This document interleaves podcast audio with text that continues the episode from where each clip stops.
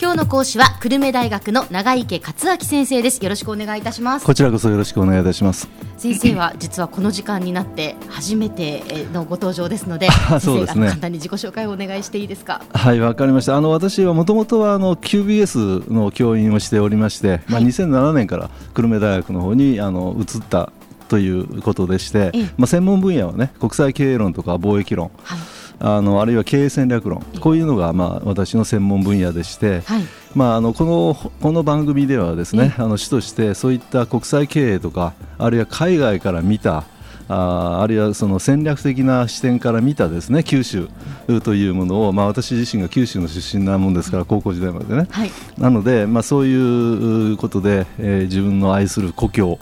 がどうすればあの地域もっともっと国際あの化してですね あのあの活性化していけるかという話についていろんなトピックスを交えながらあの解説していきたいというふうに思ってます。ましたそれはもう私たちにとっても非常に興味深いお話ですのでどうぞよろしくお願いいたします。こちらこそ。で今日はその1回目ということになりますが、はい、今日はどういうお話になるんでしょうか？そうですね今日はあのそういうことで一番最初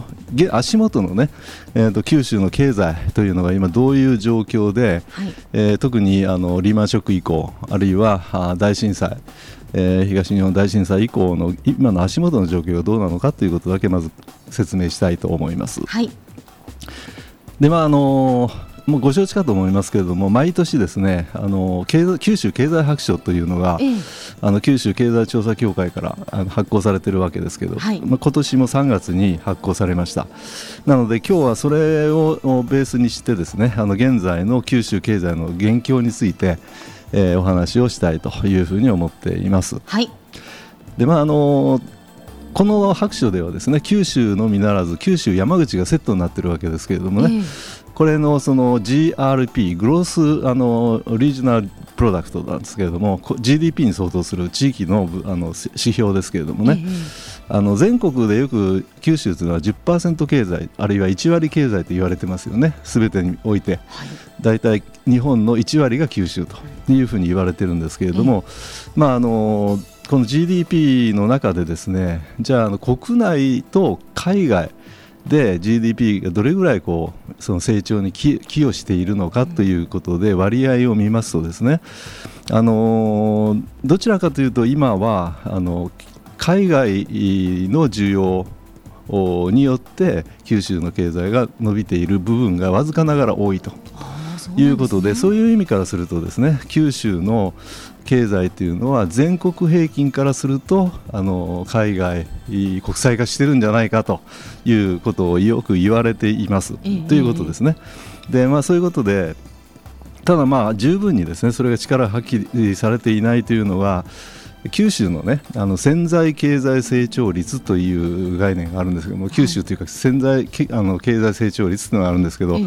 これはそのその経済がですねあのそこの国の労働力と資本と資本というのは設備投資とかそういう、それからあと技術革新ですね。これがですね3つの要因がからあの合計決まるんですけどそれが100%フルに全部力を発揮できた時にどれぐらい経済成長力があるか、はいはい、何パーセントぐらい伸びる力があるのかというそういった指標なんですね。はい、でそれがですねあの、まあ、2000年以降リーマンショック以降はゼロだったんですね九州はね。ゼロ成長がせいぜいだと。はあ。だったんですけど、だんだんですねあの海外需要を取り込みつつ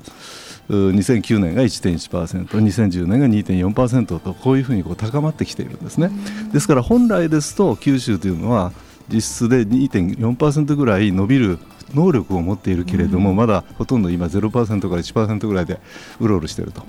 いう状況なんですね。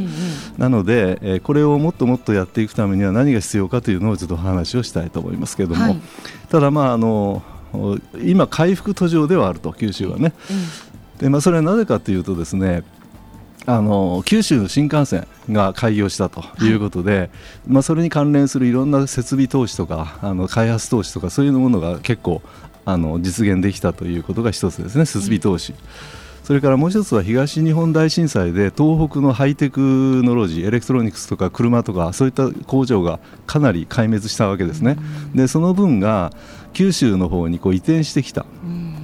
そのあの向こうの部分がね、向こうの工場をこっちの方に移転した方がよかろうということで自動車産業もあるいはその他の機械産業もかなりの部分九州にこう工場を移転させてきたことがあの一つの大きなあの要因だったと。こういうわけですね。はい、それでまああのそういうことで設備との能力が高まったということとそれから入ってくる方ではですねあのいわゆる中国だとかあるいは韓国とかえー、そういったところの観光客がですね、はい、クルーズ船だとかなんかいろんな形でビートルとかね、はい、そういったところでですねあの九州にあの来る数が増えてきたと。もちろんあの去年のようなあの尖閣問題今もそうなんです。一時期激減しましたけどまた最近少しずつ増えているとい。うことで。はいその観光による成長への寄与というのもつまり海外要因ですね。で、はい、こういうのが大きい。それからそういった工場から作った輸出自動車とかを中心とした輸出によって、えー、この九州の経済が、えーまあ、伸びているということが言えると。しかしまあ私に言わせますとですね、ええ。まだまだですね自動車産業以外の国際化の九州の国際化の度合いというのは、はい、国際的に見るとまだまだあのかなり不十分ということを言わざるを得ないというのが結論ですね。はい。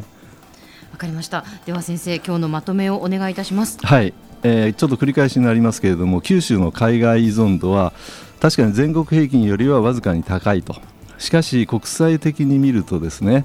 えー、九州の国際化の店舗はまだまだ鈍くてで九州と同じぐらいのサイズの国々というのは九州より格段にその国際化のレベルが高いということですね。で今後、その日本はですね国内市場の縮小を前提にして本格的に国際化を推進する必要があると。それによって、えー、この九州の各地域の活性化を図らなければいけないというのがまとめです。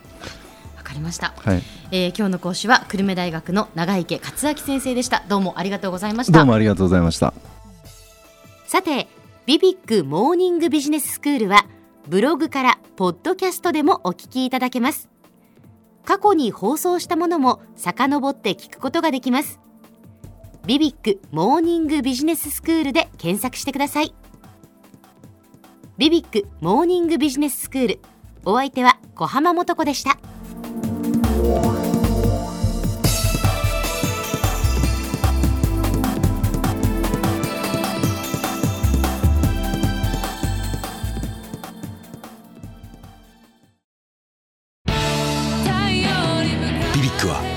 州で生まれ九州の人たちに光を届けています。九州のお客様が光り輝くように。それがキューティーネットの変わらない思いです。キラキラつながるキューティーネット。